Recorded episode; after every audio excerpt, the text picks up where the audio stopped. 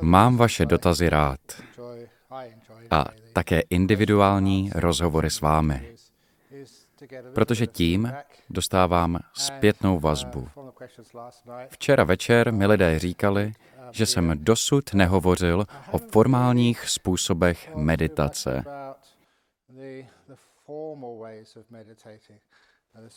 O meditaci procházení těla, o meditaci při chůzi, metá meditaci nebo o pozorování dechu.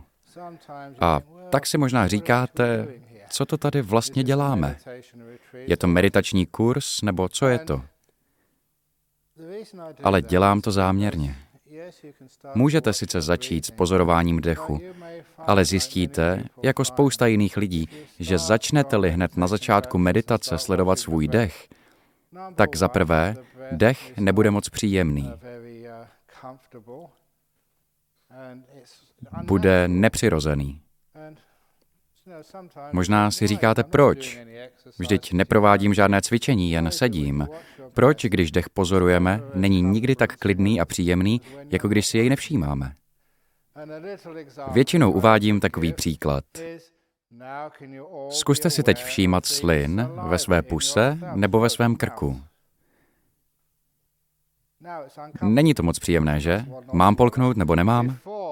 Dokud jste si slin nevšímali, vše běželo zcela přirozeně, bez problémů. Nebojte, za pár sekund si jich přestanete všímat a vše zase poběží přirozeně, bez vašeho zásahu. Když si totiž něčeho všímáme, když to sledujeme, většinou do toho zasahujeme a měníme to. Je to tím, že když mysl něco pozoruje, v tu ránu to chce ovládat. Tohle by mělo být tady. Ne, jinak. Ne, možná takto. Chceme vše napravovat. Já to vím nejlíp. Možná by to šlo i lépe. Mysl se snaží vše vylepšovat a zdokonalovat. Chce zasahovat. Když jsem začínal s meditací, sledováním dechu, nikdy jsem nedokázal dech moc dlouho pozorovat. Tak jsem si řekl, musím přitlačit. Sedni, no tak, sleduj dech za každou cenu. Ale po chvíli jsem byl v napětí a nebylo to vůbec příjemné. Přemýšlel jsem, co se děje. Odpověď zní, pokud něco v životě děláme, velmi důležitá je příprava. To je základ. Například, když se pustíte do vaření, musíte si udělat jistou přípravu. Jako první si umijete ruce, taky si musíte udělat pořádek na stole, mít vše čisté a díky této přípravě je pak všechno jednodušší. Nebo když stavíte dům, musíte mít pevné základy. Pak máte krásný dům. V opačném případě skončíte s nahnutým sloupem jako tady v Džhána Grove. Takže příprava je velmi důležitá. Později budeme mluvit také o Pána Saty sutě. Tuto rozpravu, jakož i další suty, studujeme v kurzu pod názvem Slova Budhy. Hovoří se v ní o tom, jak důležitá je příprava k meditaci. Nejprve je vhodné najít pěkné, klidné místo. Můžete sice meditovat na hlučných místech, avšak jen pokud jste zkušení. Ale když s meditací začínáte, je dobré vytvořit co nejvhodnější podmínky, aby vás nic nerušilo. Ajahn Chah sice říkal, že zvuk neruší vás, nýbrž vy rušíte zvuk. Ale to je fajn, jen pokud už máte meditaci, jak se říká v malíčku.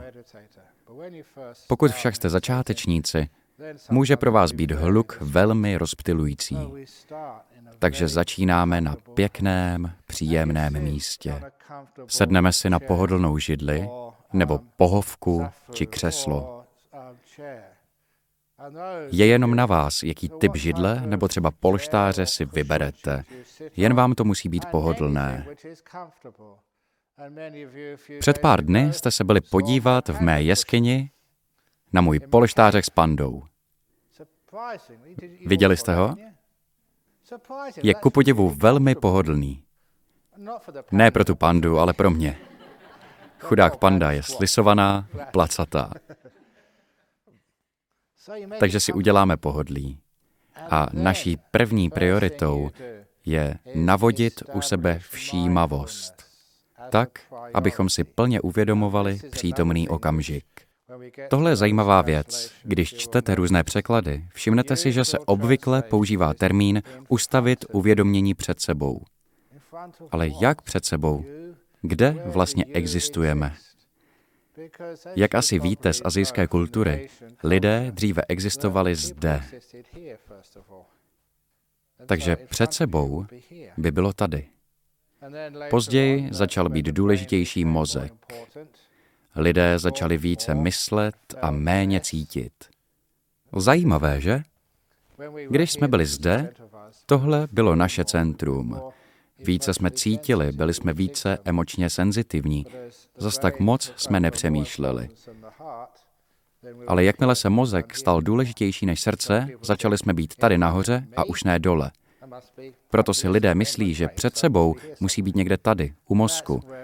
Zaměří tedy svou pozornost na svůj nos.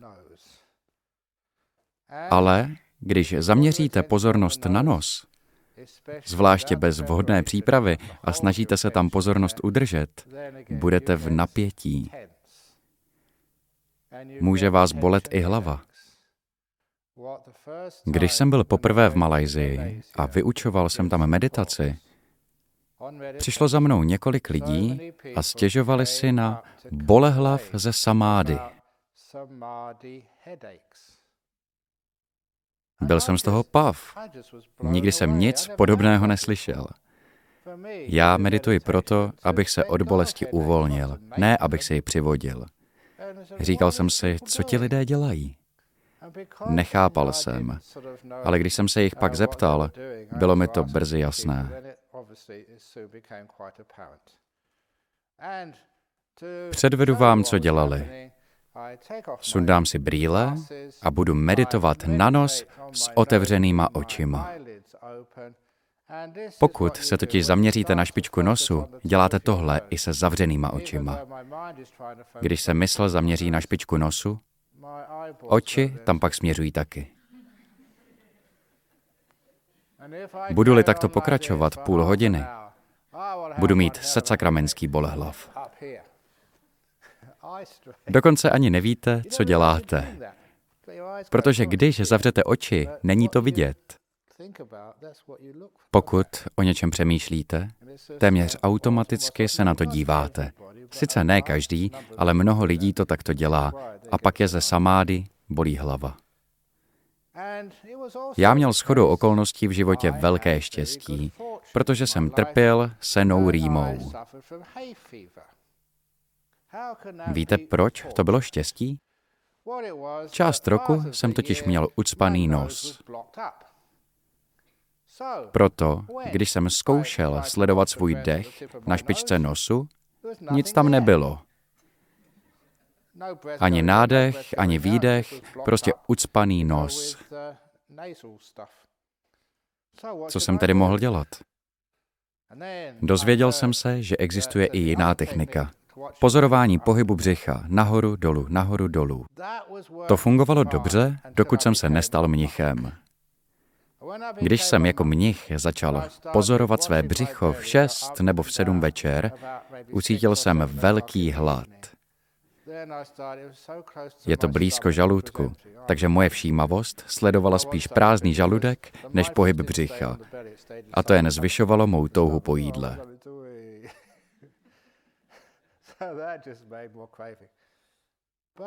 Ale měl jsem skvělé učitele a ti mi řekli, že Buddha nikdy netvrdil, že máme sledovat nos nebo břicho. Říkal, pozorujte dech. Ale vaší první prioritou je navodit v sobě všímavost. Výraz před sebou vlastně znamená nejprve. První věc, kterou máme udělat, prioritu. To je správný překlad z jazyka páli.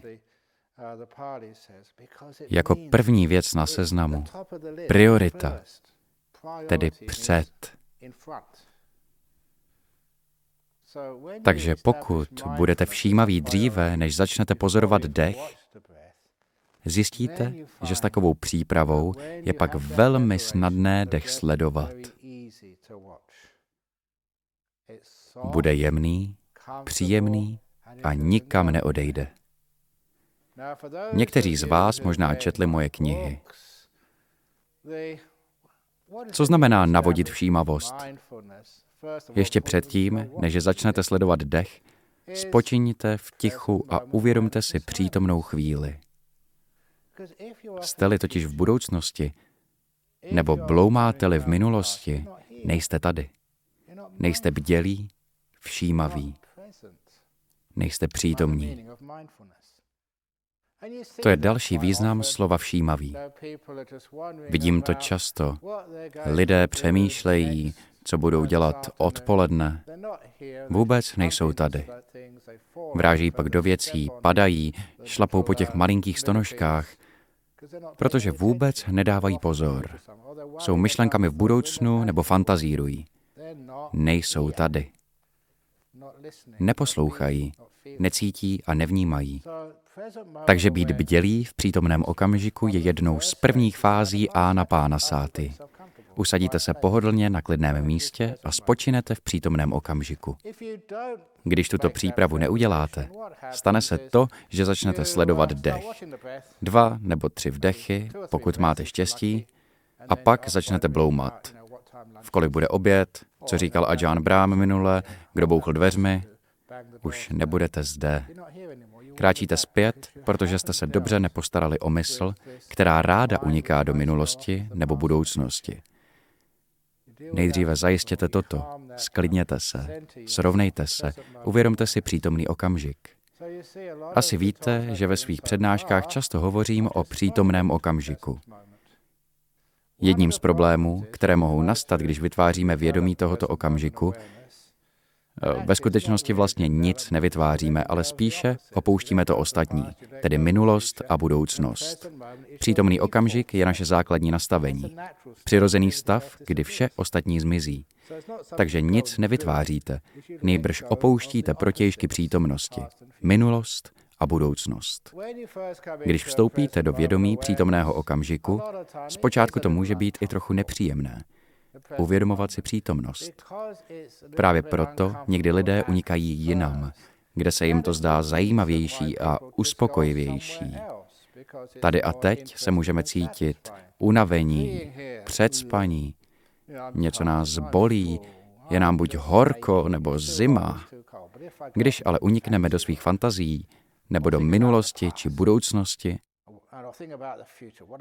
co udělám, až se vrátím do Singapuru, co budu zase řešit, jaké si dám jídlo hned, jak přijedu do Singapuru. Tak to přemýšlet je zábavnější, že? Protože vědomí přítomného okamžiku většinou na začátku soutěží s budoucností a minulostí. Budoucnost a minulost nám dávají možnost výběru mezi pěknými a špatnými vzpomínkami zatímco přítomný okamžik je prostě zde. Nemáte na výběr, prostě tu je. Takže přítomný okamžik není zpočátku příliš uspokojivý. Proto použijeme naši moudrost. Necháme vše být na pokoji. Chvilku tady zůstanu. Nemusím odcházet do minulosti ani budoucnosti. Je to lákavé, svádí mě to, ale já zůstanu tady. A s přítomným okamžikem je to tak, že čím déle v něm se trváte, tím bude příjemnější. Zpočátku je to divné. Nejlepší přirovnání, které jsem objevil, je toto. Představte si, že cestujete, jste moc unavení a najdete jediné místo, kde si můžete sednout a spočinout. Ale je to stará, studená, herbolatá, kamenná lavice. Ale aspoň se můžete posadit. Zpočátku cítíte, že je studená, tvrdá a hrbolatá. Ale čím déle na ní sedíte, tím víc se vám bude zdát měkká a pohodlná. Trochu si je zahřejete a bude fajn. Podobně jako ten přítomný okamžik. Zpočátku je to jediné místo, kde můžete spočinout, ale není zas tak útulné. Ale chvilku tu zůstaněte a začne vám připadat příjemné. Uvolníte se a mysl si začne všímat radosti přítomného okamžiku. Lidé jako Eckhart Tolle na tomhle vydělali balík, aniž by se zmínili o tom, že to okopírovali od Budhy. Ale to nevadí. Je dobře, že se budhovo učení šíří a pomáhá. Přítomný okamžik je velmi příjemný. Přináší pocit svobody. Budoucnost i minulost jsou velká břemena, velké starosti. Je jedno, kolikrát budete o minulosti přemýšlet. Už nejde změnit, nejde spravit, nic už nevyřešíte. Vždycky si myslíme, že se z minulosti máme poučit. Jenže se z ní nepoučíme. Jen se jí budeme trápit. Místo toho se učme z přítomnosti. Nikoli z minulosti, z přítomnosti. A pokud jde o budoucnost, když učíme meditaci, tak často říkám, svou budoucnost tvoříte tady a teď, v tomto momentě. Tento přítomný okamžik je jediná chvíle, kdy můžete pro svou budoucnost něco udělat. Bloumáte-li v budoucnosti, kazíte si to. Marníte příležitost, kdy můžete pro svou budoucnost něco udělat. Právě teď. Třeba když toužíte po klidu a pohodě. Po této přednášce si půjdu sednout na nějaké pěkné místo a tam budu v klidu a v pohodě. Promarnili jste to. Svůj klid tvoříte teď. I zdraví a štěstí právě teď. Takže přítomný okamžik je opravdu důležitý. Zvykněte si na něj, budete si ho vážit. Je to úžasné místo. Stejně tak, když potřebujete vyřešit nějaký problém. Nepátrejte v minulosti. Řešení najdete v přítomném okamžiku. Nikoli přemýšlením o budoucnosti, ani vybavováním si minulých vzpomínek a hledáním řešení v nich. To nefunguje. Své aktuální problémy vyřešíte jen v přítomnosti. Právě teď. Počase si na vědomí přítomného okamžiku rádi zvyknete. Jak v sobě ale navodit vědomí přítomného okamžiku? Lidé se často ptají, čeho si mají v přítomném okamžiku všímat. Když jsem to slyšel poprvé, říkal jsem si, že vůbec nechápou, co je přítomný okamžik. Nevědí, co sledovat. Proto užíváme různé pomůcky, abychom se naučili nedělat nic. Divné, že? Musím vás učit, jak nic nedělat. To by mělo být jednoduché, ne? Přestaňte, nic nedělejte. Ale jak to mám dělat? Nedělejte nic. Zdá se to jasné, ale lidem to nejde. Proto máme různé pomůcky. Jednu z nich můžete používat jak během meditace, tak i v práci nebo když jste třeba nemocní.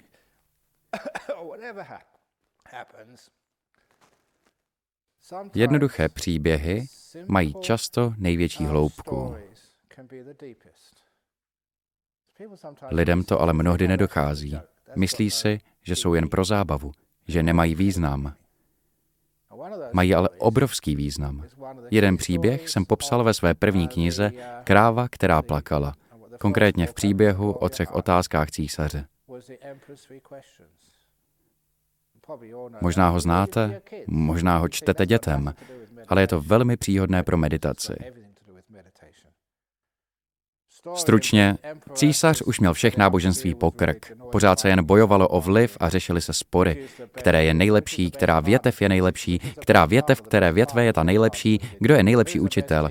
Já naslouchám tomu mnichovi, já zase té mnišce, já neposlouchám nikoho. Všichni se stále jen dohadovali. Císař se proto rozhodl, že si najde nové náboženství. Jediné, co potřeboval, bylo zjistit odpověď na tři otázky. Tři císařovy otázky. Je to podle povídky Lva Tolstého, kterou jsem četl ještě jako student. Kdy je nejdůležitější čas? To je lehké. Teď. To je jediná chvíle, kterou máte. Co je nejdůležitější dělat? Odpověď zní pečovat. Povím vám k tomu zajímavý příběh. Kdysi za mnou přišel jeden mladý doktor z Pertu s tím, že mu zemřela pacientka a jeho to hrozně sebralo. Byl těsně po škole a úplně ho to zničilo. Musel totiž oznámit jejímu manželovi, že přišel o svou mladou ženu a že jejich dvě malé děti už nikdy nebudou mít maminku. Je strašné, když musíte něco takového sdělit. Byl to šok. Nikdo nečekal, že ta žena zemře. Představte si, dva lidé jsou svoji dva, tři nebo čtyři roky a žena najednou zemře. Šokovaný manžel cítil obrovský zármutek. Co si teď počnu s dvěma malými dětmi, říkal si. Ten lékař měl pocit viny. S výčitkami je ten problém, že i když člověku řeknete, že to není jeho vina, že za nic nemůže, že to nebylo ze zlého úmyslu, moc mu tím nepomůžete. Pořád bude cítit, že mohl udělat více. Proto byl odhodlaný s medicínou seknout a najít si jinou práci. Dál už to dělat nemohl. Naštěstí přišel na správné místo. Řekl jsem mu, podívejte, vy jste nepochopil, co je úkolem lékaře. Úkolem lékaře není pacienta zachránit, vyléčit, nýbrž ho léčit, pečovat o něj. Drobný rozdíl ve slově ne vyléčit. Léčit. Protože pokud chcete lidi vyléčit, zachránit, selžete mnohokrát. Víte, že občas v nemocnici někdo zemře?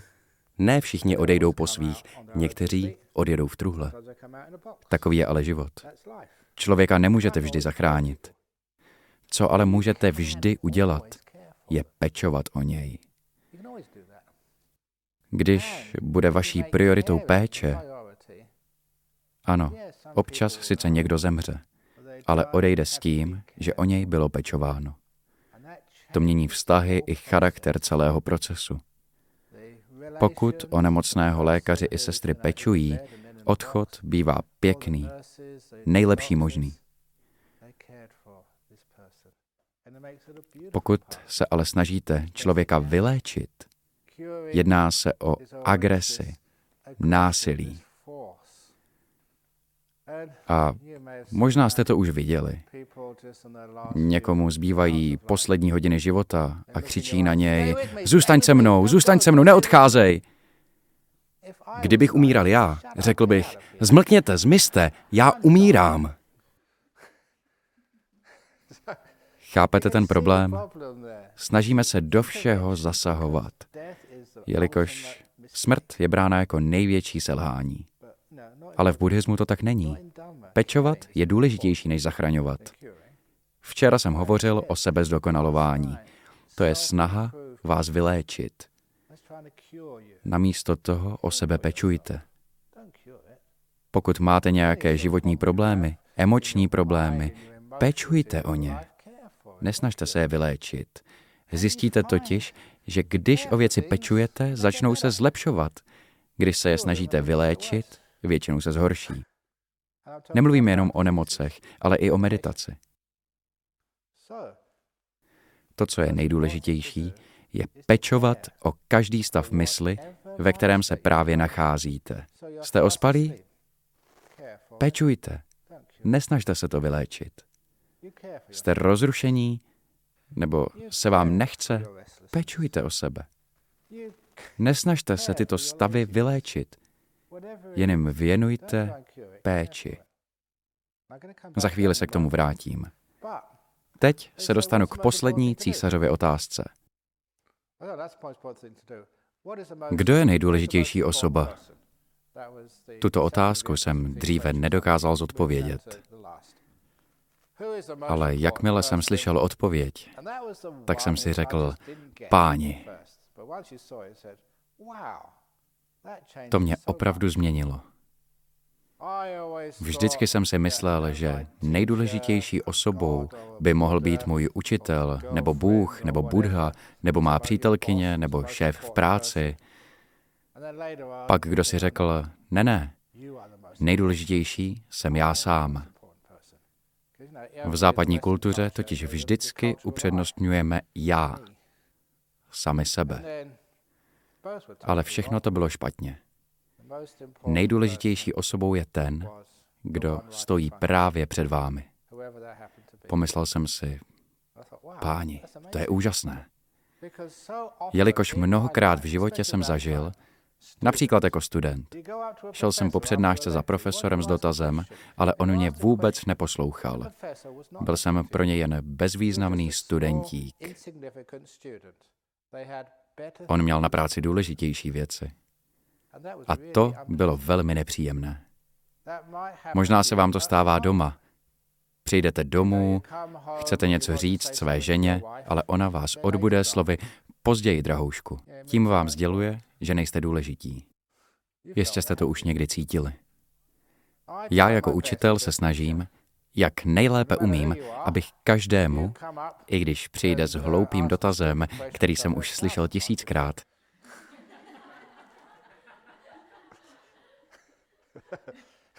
abych poslouchal a nikoho neodbil. Snažím se dát lidem důležitost, jak nejlépe dovedu. Tak to vzniká spojení, emocionální vztah. Pak cítíte, že Ajahn Brám vás opravdu poslouchá. To mění pravidla hry. Pokud chcete být poradcem nebo navázat nějaký vztah, dělejte to takhle. S přáteli, při práci, ve výborech. Ti lidé jsou důležití, nesnažte se jich zbavit. Pečujte o ně a nesnažte se je vyléčit. Takže, co to má společného s meditací? Většinu času stejně trávíme jen sami se sebou. Když jsem sám, kdo je nejdůležitější osoba? Já. Ten jediný, kdo tu je. Takže o sebe pečuji. Jak to dělám? Mám takový zvyk. Když jdu večer spát, popřeji si dobrou noc, mé já, dobře se vyspy. A ráno, když se vzbudím, dobré ráno, mé já, rád tě zase vidím. Tak to o sebe pečuji. Co to má společného s meditací? Lidé se ptají, máme sledovat svůj dech, máme dávat lásku všem bytostem, máme procházet své tělo. Co je nejdůležitější meditační předmět? Nejdůležitější meditační předmět na světě je to, co je právě teď před vámi, ve vaší mysli. Třeba vás něco svědí, potom to je nejdůležitější meditační předmět, protože je právě teď a tady, přímo před vámi. Nebo máte nějaké šílené vidiny. Chtěl jsem to sice říct později, ale loni má mysl zažila velmi originální nimitu. Vím, že to byla nimita, protože barvy byly jako z jiného světa. Žluté světlo, jaké vidíte v mysli během hluboké meditace. Neuvěřitelně krásné. Ale tato nimita byla velmi originální. Hned jsem ten obraz poznal. Byl to kocour Garfield v nádherných barvách. Neznám nikoho jiného, kdo by zažil takovou nimitu. Ale bylo to tak směšné, že jsem vyprskl smíchy a tím má meditace skončila. Vážně, nekecám. V hluboké meditaci byla má mysl velmi klidná a šťastná a najednou se objevil obraz kocoura Garfielda. Asi jsem četl moc komiksů.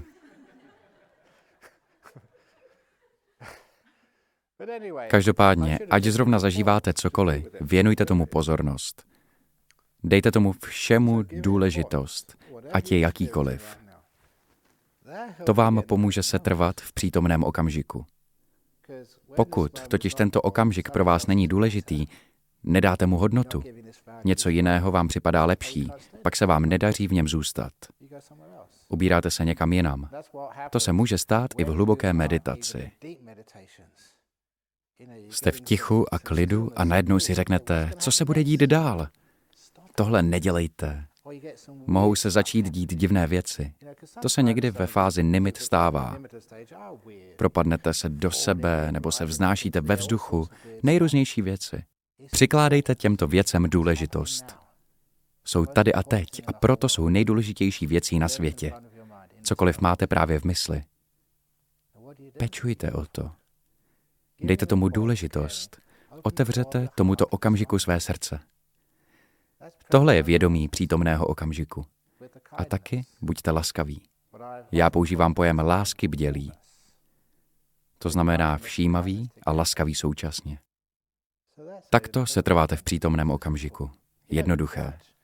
Nic nehodnoťte. Ach jo, tohle bych neměl dělat, neměl bych být unavený, když jsem spal 12 hodin, neměl bych mít hlad, když jsem se ráno nadspal. Všechno to měl bych je špatně. Ať stojíte tady a teď před čímkoliv, měla by to pro vás být nejdůležitější věc na světě. Takto necháte věci být tak, jak jsou. Pečujete. Když dáte věcem péči, začnou se rozvíjet a měnit. Jako ten démon, co se živí vstekem. Stali unavení, pečujte o svou únavu. Chudáčku malý. Měl jsem asi hodně práce, nebo jsem nemocný a doktoři si nevědí rady. Ale to nevadí. Stali tady a teď, trochu unavení, buďte se svou únavou. Je důležitá. Něco vás chce naučit. Pečujte o ní. Zjistíte, že pokud o něco pečujete, vážně se to začne měnit. Sklidní se to a meditace se prohloubí. Pokud jde o druhou část navození všímavosti jako priority, tedy aby mysl byla tichá a bez myšlenek, vždy se snažím nalézt spoustu přirovnání a jedním z nich je toto. Mysl připodobňuji k jezeru. Vlny na hladině jezera představují vaše myšlenky.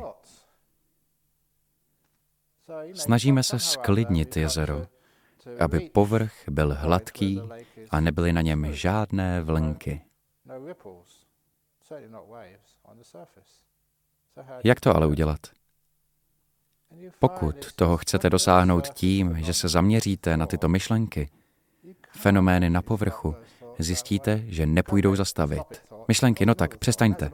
Ale hned je tu další a další. Jako v tom starém vtipu, kde čtyři mniši v tichosti meditují a jeden kýchne. Druhý mnich řekne na zdraví. Další pronese, porušil si zákaz mluvit. Třetí poví, ha, ty teď taky. A ten čtvrtý řekne, jsem rád, že jsem tu jediný, kdo umí být sticha. Teď si představte, jak se snažíte zastavit své myšlenky. No tak, přestaň přemýšlet. A další myšlenka a další. Tohle je nekonečné. Ale hledáte na špatném místě. Tak kde se ty vlny berou? Většinou někde pod povrchem. Nebo jsou rozfoukány větrem na povrchu. Tím větrem je chtění. Nejsme-li tady a teď spokojení, vyvolává to vlny.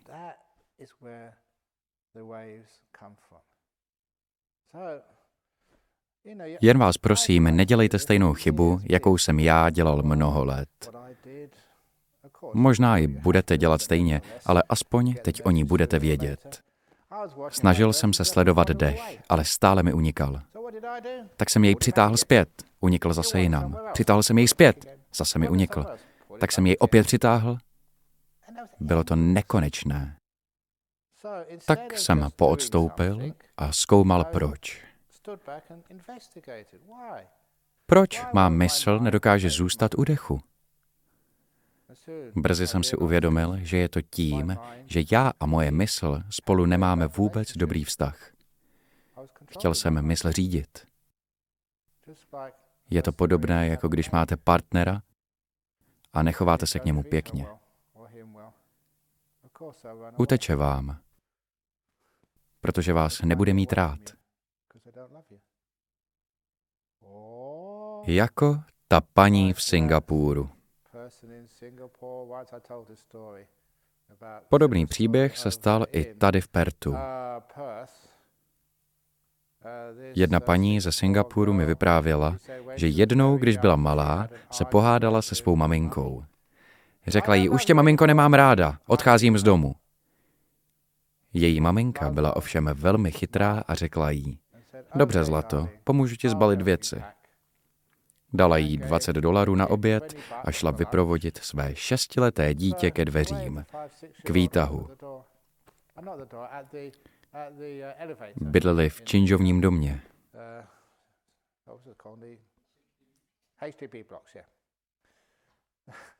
Ahoj, miláčku, měj se v životě hezky. Ta malá šestiletá holčička vešla do výtahu. Sotva dosáhla na tlačítka. Maminka jí zamávala a nechala odjet. Jen co dívenka dojela do přízemí, začalo se jí strašně stýskat. Podařilo se jí zmáčknout tlačítko nahoru a vyjela zpět. Maminka ještě pořád stála u dveří a hned jí uvítala. Vítej zase doma, drahoušku. Tomu se říká emoční inteligence a stejně to dělejte se svou myslí. Dobře má mysli, můžeš se toulat po hloupých fantazích, jak chceš, měj se moc hezky. Pokud budete k sobě takto laskaví, budou se dít úžasné věci. Vaše mysl vás nebude chtít opustit, bude chtít být s vámi, bude chtít být v klidu, odpočívat se svým nejlepším kamarádem, s vámi. Je to pochopitelně jen metafora, přirovnání, ale je důležité, abychom věděli, jak přerušit neustálé přemýšlení. Jelikož veškeré přemýšlení je jen únik. Víte před čím? Před sebou samým. Takže jsem si řekl, dobře, má mysli, můžeš si dělat, co chceš, v pohodě, mám tě rád a vždycky tu pro tebe budu. Mysl pak nikam neodchází, chce se mnou zůstat. Mám k tomu další příběh. Rád vyprávím příběhy, které pomáhají i když mohou být někdy choulostivé. Když jsem byl mnichem šestý rok, měl jsem podle zvyklostí možnost volně putovat po Tajsku kamkoliv jsem chtěl. Pouze v období Vasa je nutno se trvat na jednom místě. Našel jsem tedy perfektní klášter pro anglického mnicha. Byl v horách, v příjemném chládku a uprostřed čajové plantáže. Měl jsem tolik čaje, kolik jsem chtěl. Čerstvý čaj přímo z továrny. Bylo to jako v nebi. A byly tam i jeskyně, já jeskyně zbožňuju. Je zvláštní, jak mě některé zážitky dodnes ovlivňují. Strávil jsem v těch jeskyních několik báječných měsíců. Byly ale plné netopírů a jejich páchnoucích výkalů. Dodnes, když cítím pach netopířích výkalů, je to pro mě libá vůně. Připomíná mi, jak báječně jsem se tam tehdy měl. Zvláštní, že? Některé pachy nás přitahují a jiné zase odpuzují. Já miluji zápach netopířích výkalů protože se mi zkrátka spojuje se šťastným obdobím v té jeskyni. Toť vše. Nicméně, několik prvních týdnů jsem měl skvělé meditace, ale pak se vše začalo hroutit. Nedařilo se mi přestat přemýšlet. Neměl jsem tam žádného učitele a zapomněl jsem instrukce. A tak jsem se pokoušel myšlenky zastavit. A bylo to horší a horší. Ať jsem se snažil sebe víc, myšlení pokračovalo. A pak se začalo objevovat něco, co nazývám myšlenky nehodné mnicha. Vzpomínal jsem na bývalé přítelkyně. Bylo mi tehdy asi 28, 29 let.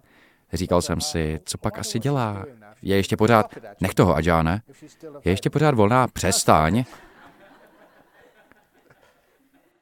Vážně jsem chtěl být mnichem, ale tyto myšlenky chodily bez pozvání. Nechtěl jsem je, ale stále přicházely. Byly o sexu, romantice a dalších hloupých nápadech. Když jsem je zkoušel zastavit a sledovat dech, vždycky se vrátili silnější a častější. Došlo to tak daleko, že jsem se jednoho odpoledne málem zbláznil. Neměl jsem si s kým promluvit, nebyl tam telefon. Tak jsem šel do hlavní síně. Tam vždycky stojí nějaká socha Budhy. A to jsem tehdy byl jeden z nejméně pověrčivých mnichů. Ale byl jsem tak zoufalý, že jsem padl před Budhou na zem a prosil ho o pomoc. Najednou se objevilo něco jako vhled, ale ne ten pravý. Vhled člověka ze západu. Uděláme díl. Většinu dne budu pozorovat dech, ale odpoledne od tří do čtyř bude čas pro sex. Pro romantiku. Pro cokoliv, co přijde. Takže od tří do čtyř si povolím jakékoliv myšlenky a nebudu se jim bránit. I kdyby byly divné, hloupé, nechutné nebo zahanbující. Od tří do čtyř je možné cokoliv. Taková byla dohoda před Budhou. Jistě chápete, že takové sliby se musí splnit. Bohužel to nefungovalo tak, jak jsem čekal. Vtíravé myšlenky mi stále zamořovaly mysl. Snažil jsem se sledovat dech, ale myšlenky se pořád draly dovnitř. Takže jsem byl vyčerpaný ještě dříve, než se přiblížila třetí hodina odpoledne. Byl jsem hrozně unavený, jako tomu bývá, když bojujete. Šel jsem na pokoj a opřel se o zeď. Byl jsem vyčerpaný. Řekl jsem si, OK, má mysli. Teď můžeš myslet na co chceš. Na cokoliv. A upřímně, nastala velmi zvláštní věc. Příštích 60 minut jsem sledoval každý dech, aniž bych jej jedinkrát ztratil. Zcela bez námahy. Žádné myšlenky na sex, jen nádech a výdech. Nádech a výdech. Úžasně soustředěný. Říkal jsem si, co se to děje? Zjistil jsem totiž, že když nechám vše plynout, když jsem v míru se svou myslí, mysl je pak v míru se mnou. Zatímco když s ní bojuji, dávám jí špatnou energii. Později jsem četl ten příběh o démonovi, který se živí vztekem. A tohle je krásný příklad. Pokud si budete říkat, zmizni odtud, sem nepatříš, já jsem mnich, chci být mnich, o tomhle bych neměl přemýšlet, vypadni, bude to jen horší. Krmíte démona. Takže jsem si uvědomil, že to, co zrovna v mé mysli je, je ta nejdůležitější věc na světě. Pečujte o svou mysl, otevřete jí své srdce, bez jakékoliv diskriminace. Mysl se pak krásně sklidní. Takto tedy přerušíme to přebujené myšlení. Mám ještě další přirovnání. O kytarové struně. Pokud strunu pořádně napnete, tak, že je pevná, napjatá jako při stresu a brnknete, vydá vysoký tón.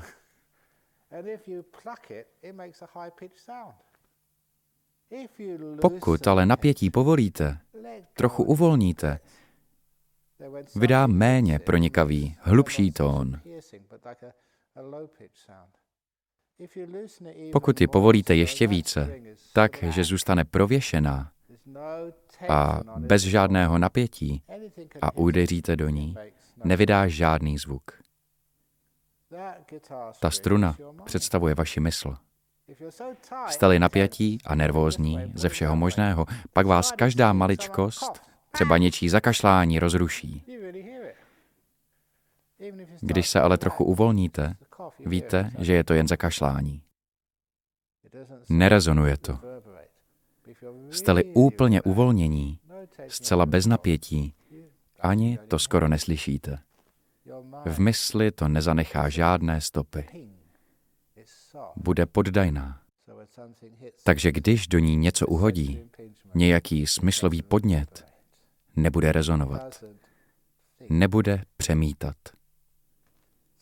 Takže pokud jste v napětí, snažíte-li se něco dělat, něčeho dosáhnout, vaše mysl je pak plná myšlenek. Je v napětí. Proto vždy radím, abyste první dny hlavně odpočívali. Nechali vše být, sklidnili se. Pokud jste ospalí, běžte spát, nebo jděte na procházku, dejte si čaj, seďte a sledujte, jak rostou stromy. Buďte v pohodě. To je dobrá příprava k meditaci. A budete-li se nudit a budete-li chtít meditovat a sledovat dech, sedněte si Pozorujte nádech a výdech a uvidíte, že je to mnohem snažší. Jste-li odpočatí. Ale ještě lépe, já totiž dech nikdy nehledám. Uvolním se, jsem v přítomnosti a jsem v pohodě s čímkoliv, co mám právě před sebou. Pečuji o své tělo i o svou mysl. Dech pak ke mně přijde sám. Je to něco jako výchozí stav. Když nic nedělám a nic mě neruší, dech je pak jediná věc, která se v těle pohybuje. Nepřemýšlím. Tělo se cítí příjemně a pohodlně. Jsem uvolněný. Nadechuji a vydechuji. Vnímám dech a je pro mě nejdůležitější věcí na světě. Pečuji o něj. Pečuji-li o svůj dech, zůstane se mnou. Nebudu-li o něj pečovat, odejde mi. Pečujte o mysl s láskou, protože mnoho lidí medituje až příliš na sílu. Možná proto, že u vás v Singapuru máte tvrdý život. Jste pod tlakem, očekává se od vás spousta věcí. Proto zde máme ty plišové medvídky. Když si je během meditace vezmete na klín, říkám tomu s medvídkem tady a teď. Bear awareness.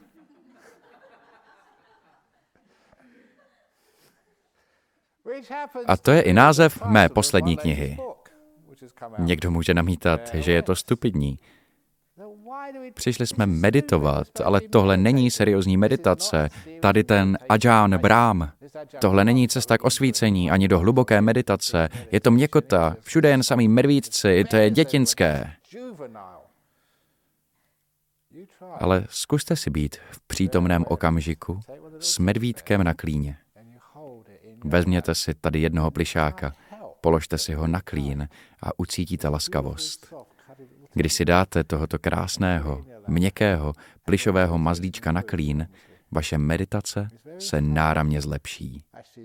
S medvídkem na klíně je těžké být naštvaný, agresivní, otrávený, utrápený nebo v depresi.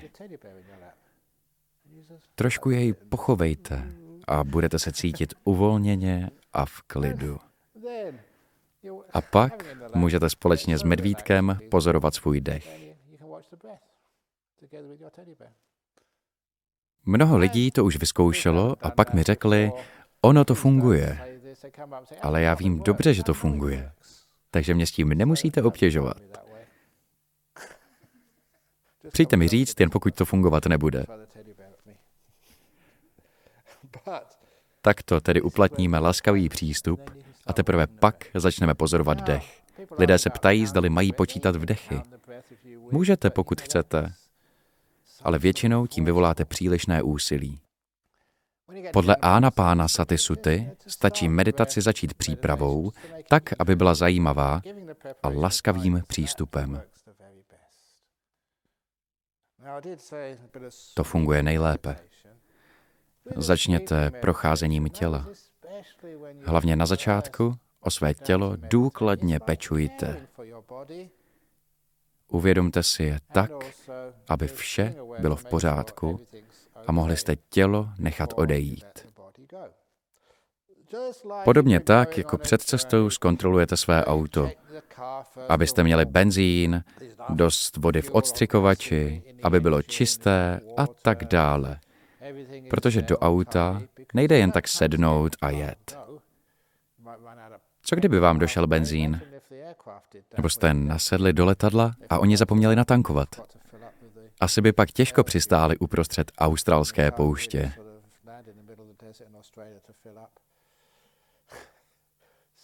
Takže se učíme o své tělo dobře starat. Já vás učím všímat si těla a být k němu laskavý. To je velmi účinná metoda.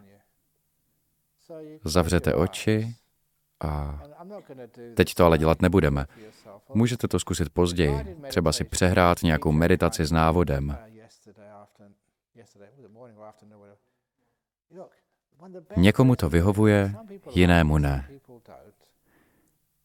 Můžete si sem vzít telefon a nahrát si z internetu nějakou svou oblíbenou meditaci. Jsou jich tam kupy. Také ode mě. A zadarmo. Vyberte si krátkou nebo dlouhou, jak vám to jenom vyhovuje.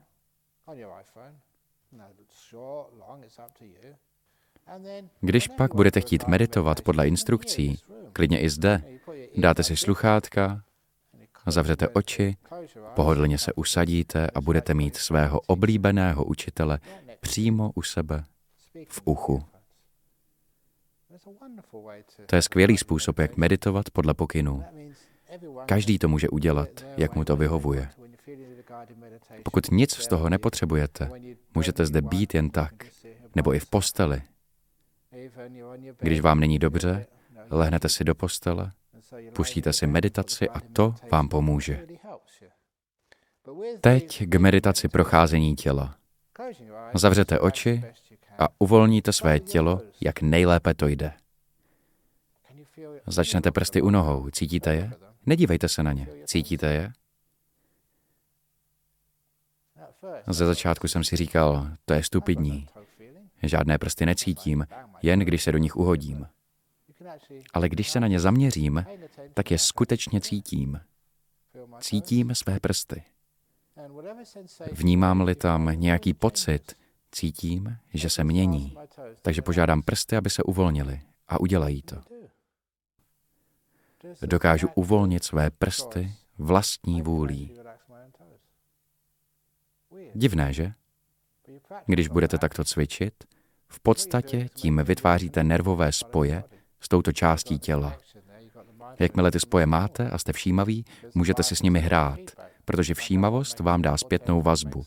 Zjistíte, co způsobuje uvolnění nebo napětí.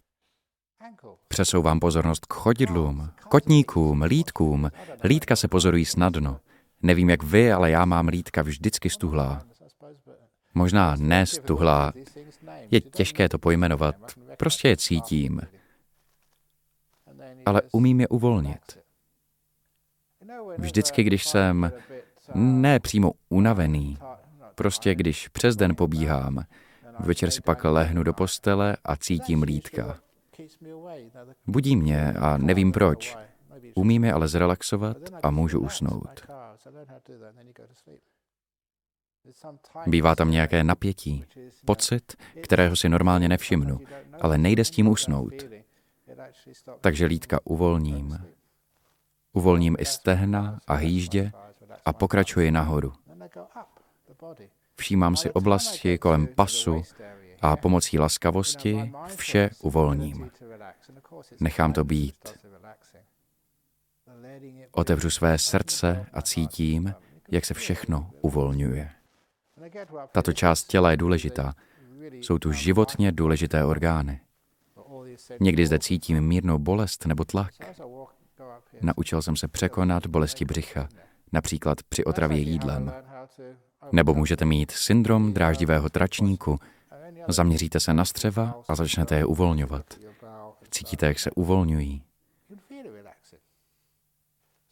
Nebo jdete sem, nevím přesně, co tu je, játra nebo ledviny. Už dlouho jsem se neučil anatomii, na tom nezáleží. Když tady něco cítím, zaměřím se na to a uvolním to. Takto procházím celé tělo. A už jsem říkal, že mnoho žen, ne všechny, někdy onemocní rakovinou prsu. Když se na to místo zaměříte, cítíte, že tam něco není v pořádku a naučíte se to uvolnit. Bylo by skvělé, kdyby někdo provedl výzkum, jak to účinkuje. Já osobně cítím, že je to neskutečně efektivní. Můžete všechno zlepšit, zmírnit problémy, zachytit je včas za pomocí vlastní všímavosti. Tělo nám často něco signalizuje, ale my tomu nevěnujeme pozornost. Když ale natrénujeme všímavost, ucítíme své tělo a porozumíme mu. Pokračujeme nahoru ke krku a k hlavě a všechno uvolníme. A když takto vše zrelaxujeme, cítíme se opravdu velmi dobře. Při meditaci projdeme tělo až k hlavě. Nakonec se zaměříme na mozek. Bývá často velmi unavený, přepracovaný. Jdu dovnitř. V mozku byste v podstatě neměli nic cítit, ale to nevadí. Jen si to představím a svůj starý mozek uvolním. Po 60 letech náročného přemýšlení potřebuji i trochu oddech. Tak svůj mozek uvolním. Potom se cítím báječně. Jste v míru se svým tělem. Jako byste byli v lázních. Tak to projdu během meditace celé tělo a nespěchám. Pokud narazím na místo, kde je nějaký problém, napětí nebo tenze, na chvíli se tam zastavím, až to místo úplně zrelaxuji. Proto nerad dávám stejný návod pro všechny. Chci vás naučit přizpůsobovat si metody vlastním potřebám. Pokud narazíte na místo, které potřebuje hodně uvolnit, zůstaňte tam. Kdysi se mi takto povedlo naučit jednu slečnu zbavit se panických atak. Teď bydlí opět v Pertu a občas ji výdám. Tehdy studovala v Adelaide zubní lékařství a trpěla chronickou úzkostí se záchvaty paniky. Byla upoutaná na lůžko, bydlela na koleji se svým přítelem, nebyla v nemocnici. Její přítel se o ní staral. Vařil jí, uklízel, protože ona byla v posteli 24 hodin denně. Nedokázali jí pomoci ani lékaři, psychiatři, ani psycholog. Dokud Ajahn Brám nepřiběhl na pomoc. Tedy nikoli přiběhl, ale spíše byl na telefonu. Její strýc byl totiž oddaný stoupenec našeho centra.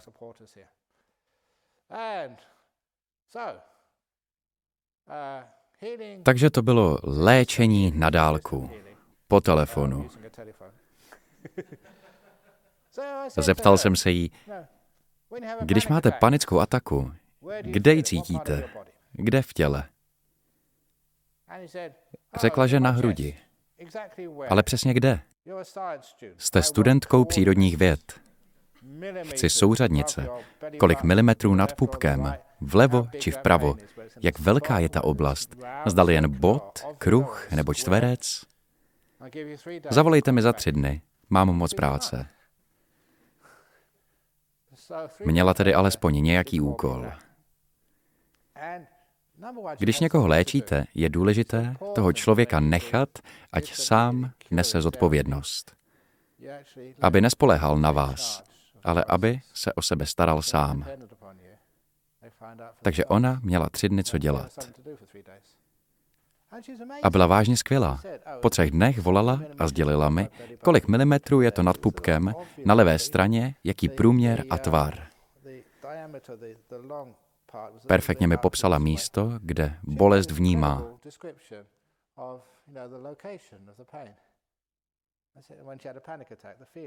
Zeptal jsem se jí, když máte ataku, jaká je ta bolest?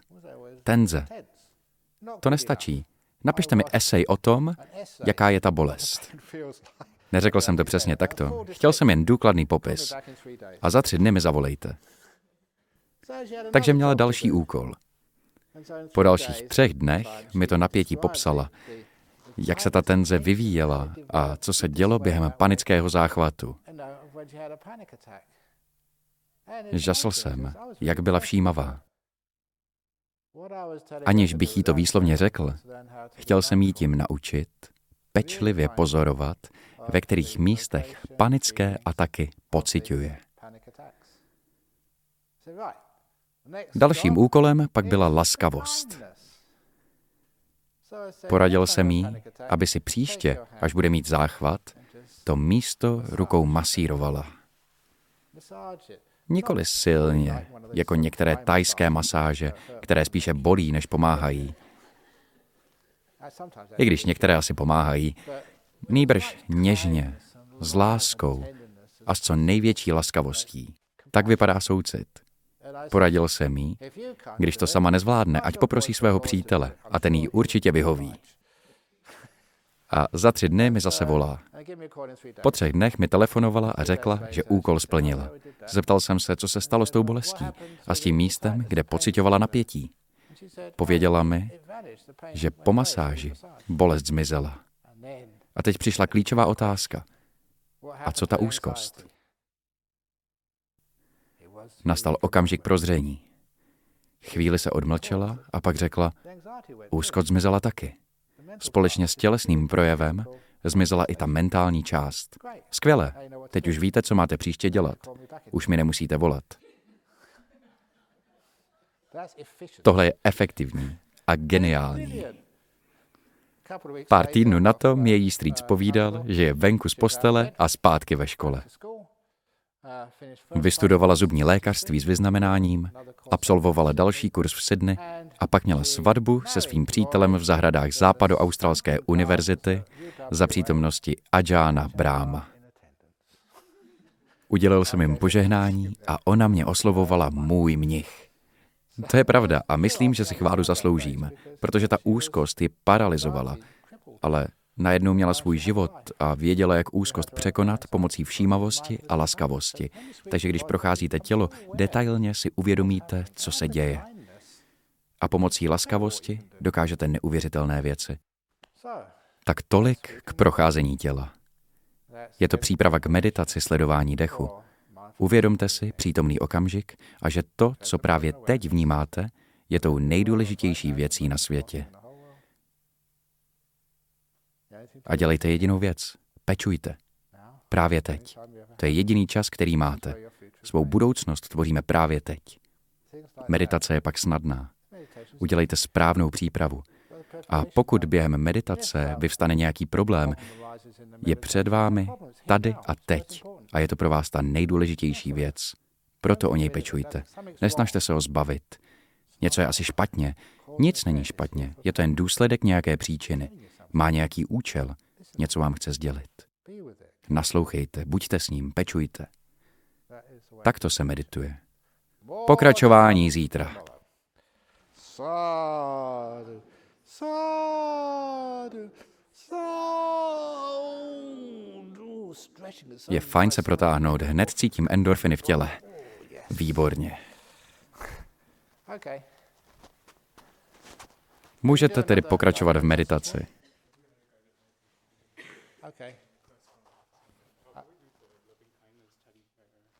Skvělé.